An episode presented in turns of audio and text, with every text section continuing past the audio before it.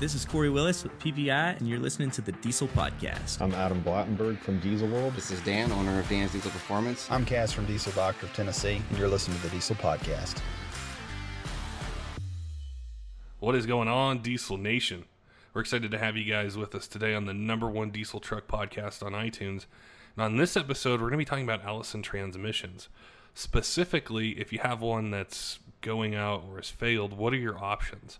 Do you need to go with a crate transmission? What about rebuild kits? What sort of upgrades do you need in them to create, you know, either a, a, really stout like daily driving towing setup, or if you're going for more performance, what are upgrades you need to think about during that process? So we're going to be chatting with Holton from Alligator Performance.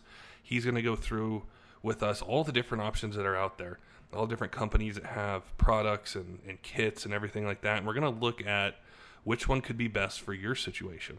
So we know you guys are going to enjoy this podcast. We want to give a special shout out to Diesel World Magazine with race season. You know, we're in the middle of the summer. They're out there covering a ton of different events, different uh, builds and races and things like that. Make sure you go to dieselworldmag.com, bookmark the page, or pick up an issue in a store and check out what's going on in diesel. All right, let's get to the podcast with Holden and talking Allison rebuild options. Holton, welcome to the Diesel Podcast. I'm excited to have you on today and be able to chat with you about truck parts. Hey, thanks for having me, bud.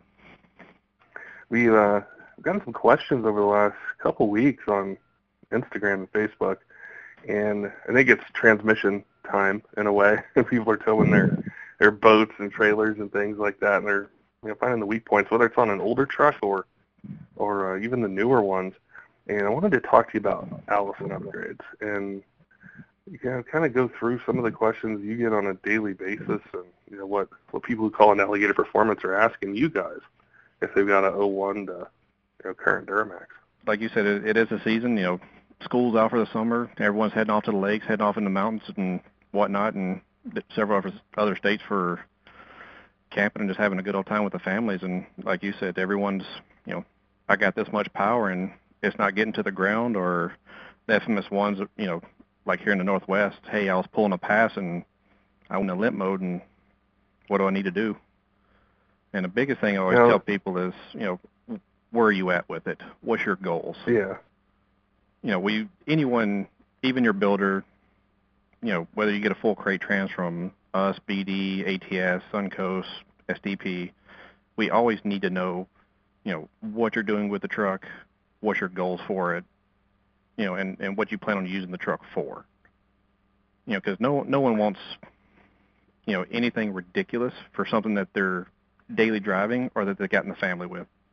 Now, would you say that when they're the tra- Allison's starting to have an issue, and let's just say like 2001 to 10s, would the two most common things that people are going to see is one, the temperatures are high, and then two, they're going to go into fail-safe or limp mode, and there's going to be a, a gear ratio code or something like that where they definitely know, hey, I need a transmission, or can there be other things that I mean, maybe they don't need a transmission, it's just the um, you know the cooler might need to be replaced or there's something blocking the airflow or something like that.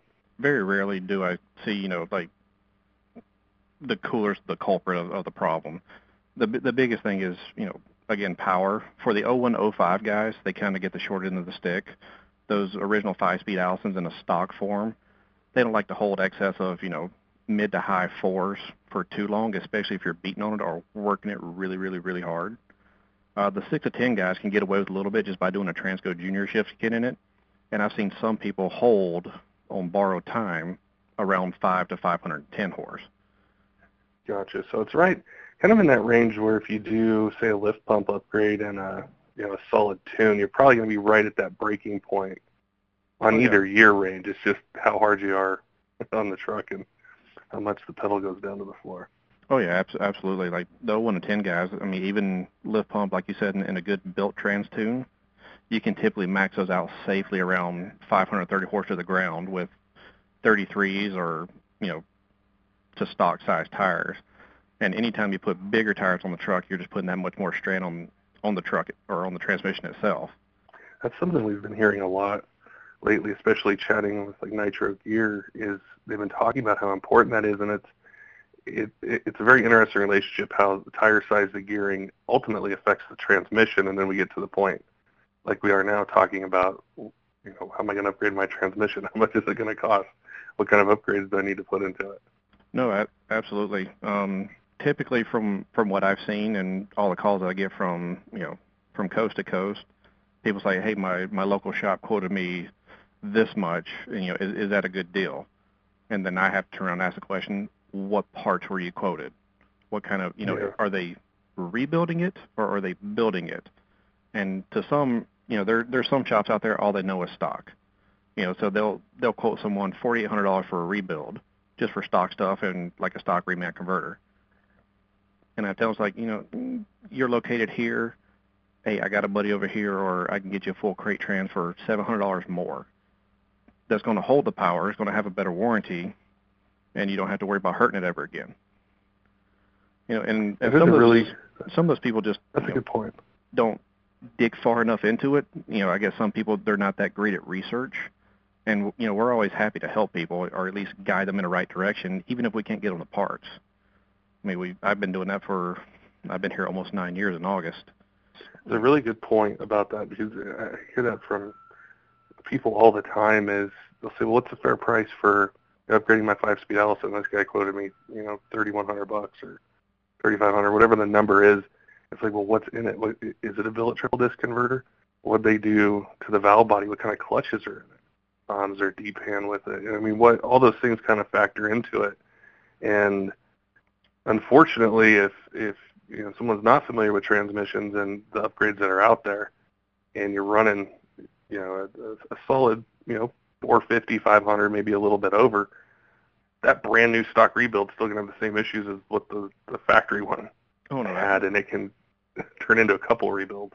Oh yeah, absolutely. It's, it's kind of one of those we always hear that the same thing, you know, not just in the truck world, but any other type of industry or hobby that you're into, eight side by sides, you know, guns and whatnot. So it's always a, you hear the same term, you know, buy once, cry once. Mm-hmm. You got to pay to play. I mean, that's it doesn't matter what you do. I mean, if if someone quote, quotes a guy, you know, thirty eight hundred bucks for a stock rebuild, I would recommend that person, you know, save save the extra pennies, you know, buy your time as much as you can and get an actual build so you don't have to do it again. No one hates fixing something, you know, twice if they could have done it the right way just for a little extra money. Now, if someone, I, I think that this comes up too, is if your transmission's out, you know you need one, and there's a ton of rebuild kits out there for Allisons, mm-hmm. and there's also a ton of crate transmissions. How do you direct someone on whether to buy a rebuild kit or whether to buy a crate transmission? as you as you well know and everyone else knows, you know, shipping a crate trans to and from you know certain places that gets expensive, and for some people, you know, saving the extra 600 bucks just in shipping alone, you know, that's that's going to pay dividends for them to get a kit if they have a good competent builder anywhere in their local area. I mean, I got guys on on the East Coast as far as you know, a good buddy of mine in Virginia, down to Florida, uh, I knew of one in Oklahoma, but I don't think he's doing it anymore. I knew of one guy in you know the the New England area. So I always try to you know push people towards my friends if I can help them out, get them what they need to get into, and still save money without having to do it a second time. And you do have your you know the, the other type of people that you know they want the best warranty that you know possible. They want something that's strictly plug and play because you know, they have a shop or they have a lift or their buddy has a lift and they can do it after hours and they just need to get it in and out and done. And the downside is most crate trans take anywhere between one to three weeks, and that's before it ships. So now you're you're down yeah. about a month before you get that. But I can get you a a rebuild kit, a good rebuild kit, either one of our private label ones from Suncoast, one of the kits from you know ATS or BD even, and get it shipped out the door, you know, that day if not the next day. Well, and it seems like the rebuild kits too, they've been around for such a long time, and it's such a popular thing in the Allison world. Is they're prepackaged with basically the upgrades that are in a crate transmission. It's just obviously not assembled, but you're typically getting a, a converter, you're getting the clutches, gasket seals, valve body kit, all those sorts of things. So it's it's all in there. Yeah, and and there's a lot of those guys that are that are like me that are do-it-yourselfers. I mean, I I built my first Allison back in 2012, back when the top of the line everything was you know like a Suncoast 1056 or 1058, Red Eagle Alto clutches and, and Kolene steels, and that was top of the game or top of the line back then. You know, now you got the guys from BD, Suncoast, all those guys, and they're as technology evolves, you know, so does everything else. Like, oh, what was it? I think it's called like the G3 clutches that's out there now. Yeah. Uh, people are putting the LML uh, return springs and apply pistons in there because they come off quicker, and which which is actually beneficial for the for the Allisons. And I saw that back in 2013. Mike sent me a kit to experiment with my truck, and it, it worked great. So just seeing how everything's evolved over time, I mean these these transmissions are holding pretty damn good power all the way up to, you know, the average guy that's looking for a six 650 horse, and you don't need billet parts up up until then either, which is beneficial because the Dodge guys get it worse. The second you throw it, the second you put a triple disc in there, you need to billet input.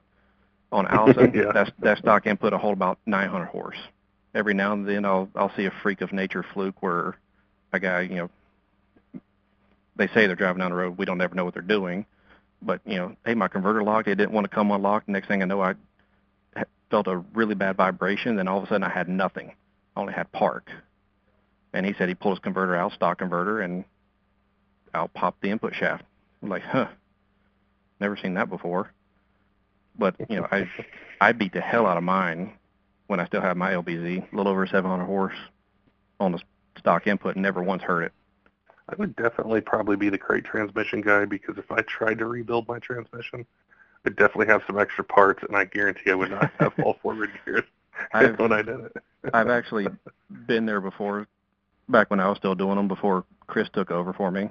Uh, guy had guy brings me a crate transmission. Said, hey, I built it with your kit, and I have these parts. I don't know what I did. And I look at him. He's got, like a spring return plate, two snap rings, a check ball, and I'm like, okay, put put it on that table, and I'll tear into it after work. Because now I got to go through the whole thing, figure out what it was, and luckily it was just one the check balls fell out of the TransGo Junior. He went too far into the C2 hub and pulled out a snap ring that he shouldn't, and the return plate was off the C5 clutches. So luckily it wasn't anything catastrophic, or you know he didn't put it back in. It was just one of those I, I saw it. I was like, okay, luckily this was easy. He, and he did everything else correctly because uh, he was actually talking to someone, one of his buddies, uh, that actually built them, and he told him what to do over the phone and whatnot. And some people can do it that way. That's how I learned.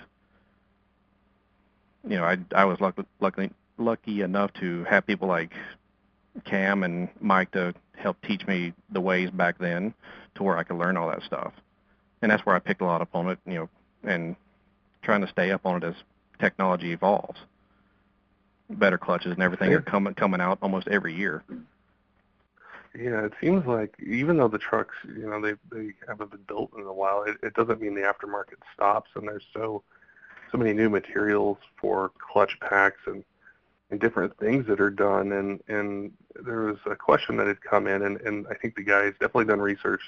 He's read a lot, or listened to podcasts, and he hasn't done anything with the motor yet. I think it was uh, I think it's an LBZ. But what what his question was was okay if I'm shooting for six to seven hundred horsepower what would need to change if say I go to 750, 800, you know, 900 horsepower as far as hard parts? So when someone calls in and asks you questions, what do you tell them is a, a good setup as far as hard parts, whether it's crate transmission or rebuild kit for you know six, seven hundred versus now we're going eight, nine hundred horsepower or higher? before anyone goes into like the 800 plus mark, which is usually the the range for a built motor. So let's just say we're talking to the average guy that has a set of compounds, you know, about 700 horse towing with his truck. About the only real thing that I've seen people that need for a hard part is a billet C2 hub. I mean, like I said, the, the shafts are fine up to about 900 horse, and that's typically when some people need them. But even then, I've seen some people, just depending on how the rest of the trans is set up and how hard the converter locks, even then the stock ones can can still last quite a while. It just depends Yeah, on what what you're, of- what you're doing with it. Well, and also too, like at the point of billet shafts, would you just be doing like the input and the output? And I know there, I think there's an interme- a billet intermediate out there, but I'm not sure, you know, when that would say be needed for a build. But you know, most things on the street, maybe tops, billet input, output, and the P2 planet and hub at something like a thousand or I'd say 700 horsepower or something like that. I'd say tops probably billet input. You know, if if I've seen people replace the the output with the trans still in there.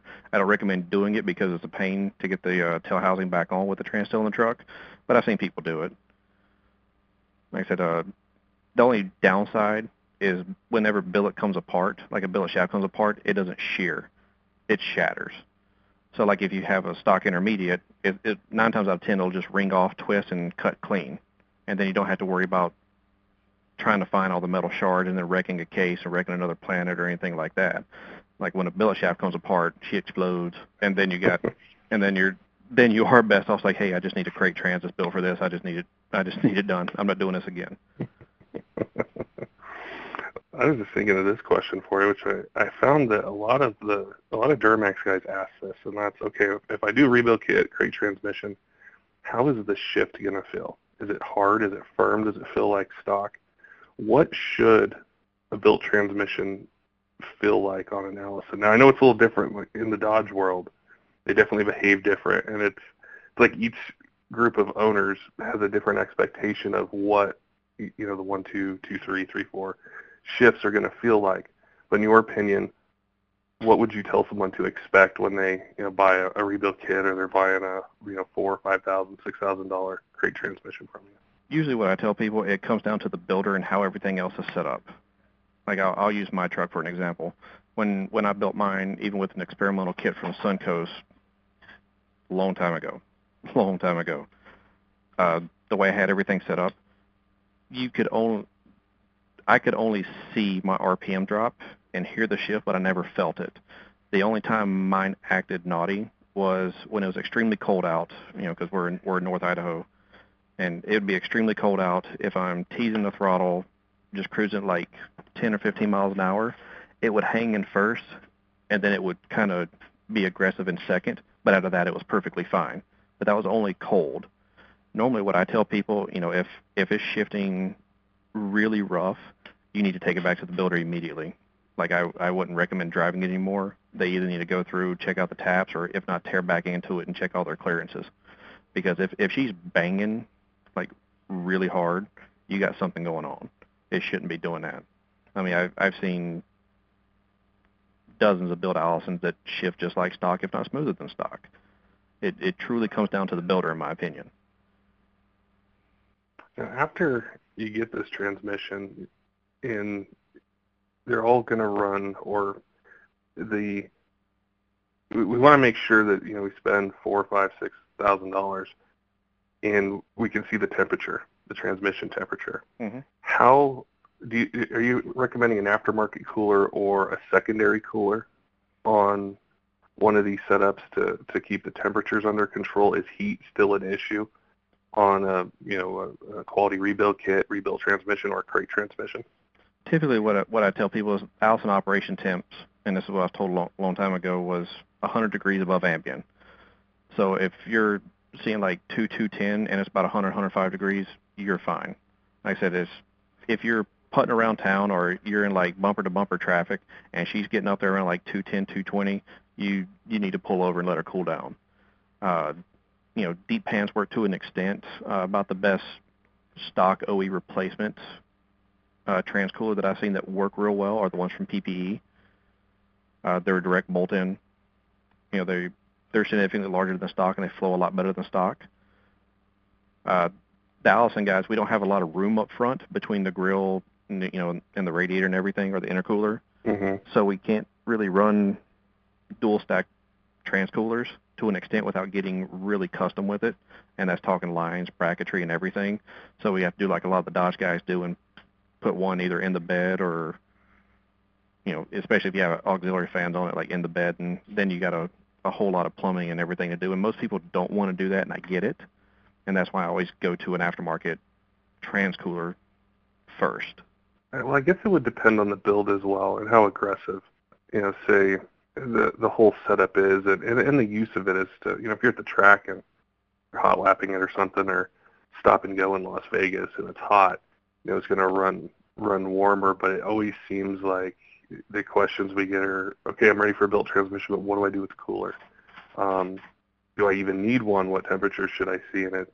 it's probably one of the most common questions I think, regardless of GM, Ford, or Ram that that are out there. So it's it's good to know that there's options if someone wants to, you know, say go with a PPEI cooler or you know an auxiliary one or something, depending on the use of the truck. Yeah, no, and like I said, it, it is that time of year. I mean, we uh, fortunately we haven't really seen too many days in the 90s up here, but you got the guys like you said in Vegas, you know, SoCal, Texas. Those guys, you know, they always get beat on during the summer, and they they need it more so than most people. Like I said, if if that converter isn't locked and it isn't you know coupling and moving fluid the way it should, she's going to get warm pretty quick. Like I said, that's that's where the temps tend to creep up a whole lot more and a whole lot quicker. Like I said, I could be around here in the summer when I still have my truck and up and down the road, she she get pretty warm, but I jump on the freeway for about 20 minutes and my temps drop significantly, by about 10 to 15 degrees. Like I said, you, you got to get that converter locked. You got to get that fluid moving in order to get it cooled down. That's why I say bumper to buffer traffic or slow moving and the converter's not locked. That's when temps are going to really creep up on you real quick.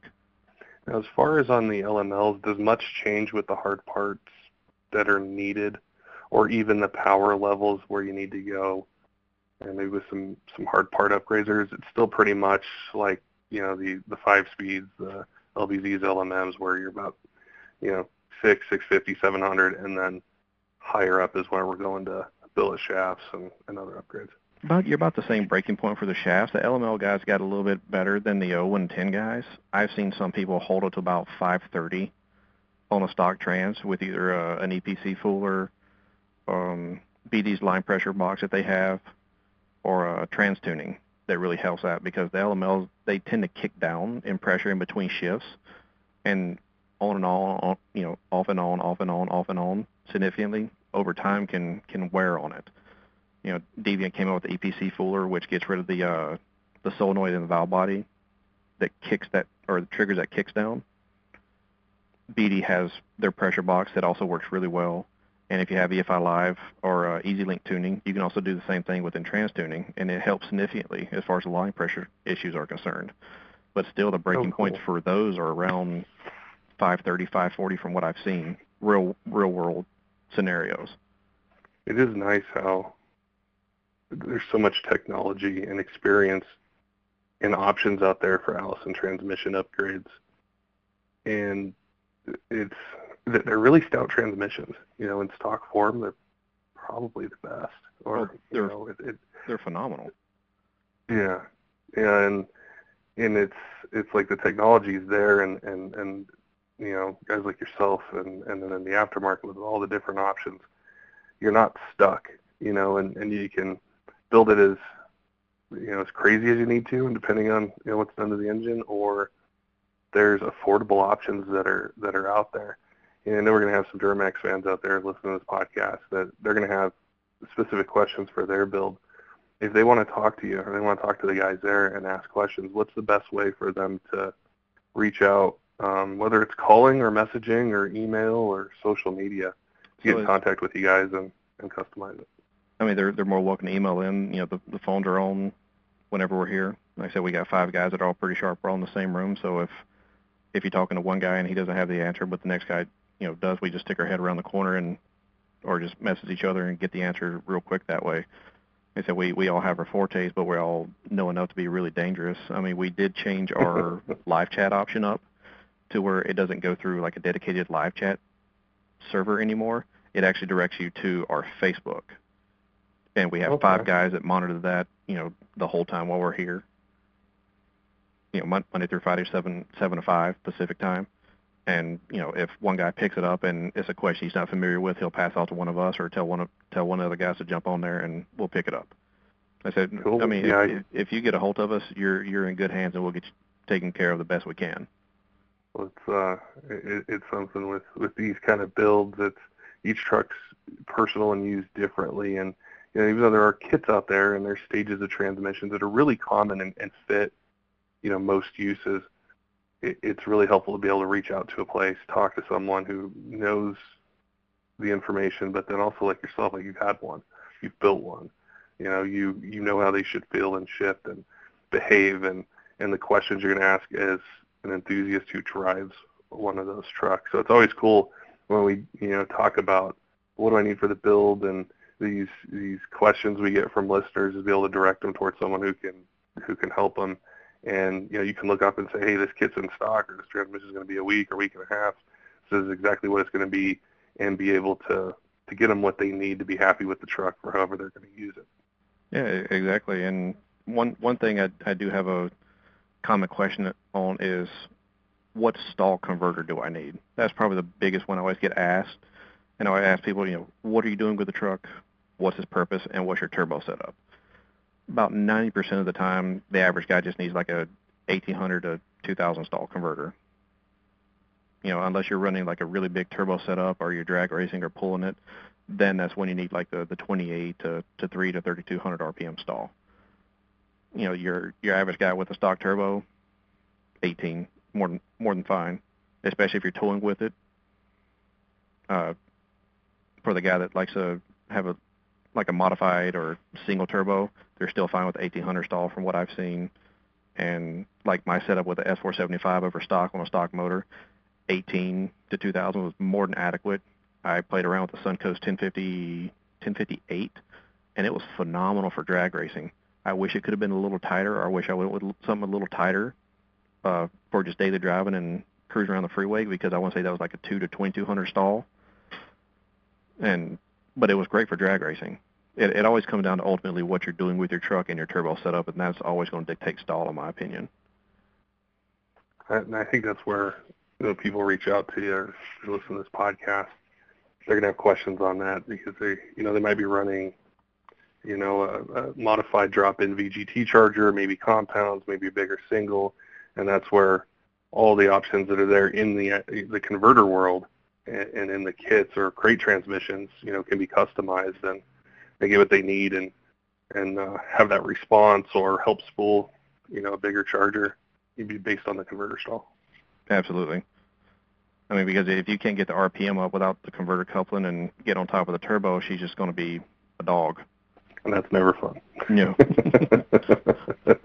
I mean, it was it's cool to to chat with you, you know, about these these questions that that we've got, and there's so much information, and I'm sure we could do a ton more podcasts about, you know, what what clutch material should we use, what what kind of, you know, what are the clearances and all those sorts of things. But um, I know this is definitely going to help out the the people who asked us and and uh, the Duramax fans we have listening that are right in this position. They need, you know, transmission, don't know which way to go, what it's going to cost, what what parts they need, and and uh, you're able to to shed some light on it. Yeah, no, and I always tell people, you know, don't don't be afraid to ask a question. I mean, there's no such thing as a dumb question except for an unasked question. That is very true. awesome. Well, thanks again, man. We appreciate you taking time out of your day to chat with us and get these questions answered. Yeah, no problem, bud. Don't forget, Diesel fans, if you have any questions about what we talked about on this podcast, make sure and hit up Alligator Performance. Let's go to alligatorperformance.com. You can message in, call, or find them on social media. They're on Instagram, Facebook. More than happy to answer any questions you guys might have about building your Allison. And also, don't forget to check out an issue of Diesel World Mag or go to dieselworldmag.com, bookmark the page, and see what's going on at events, product reviews, builds, tons of different things. Till next time, keep the shiny side up.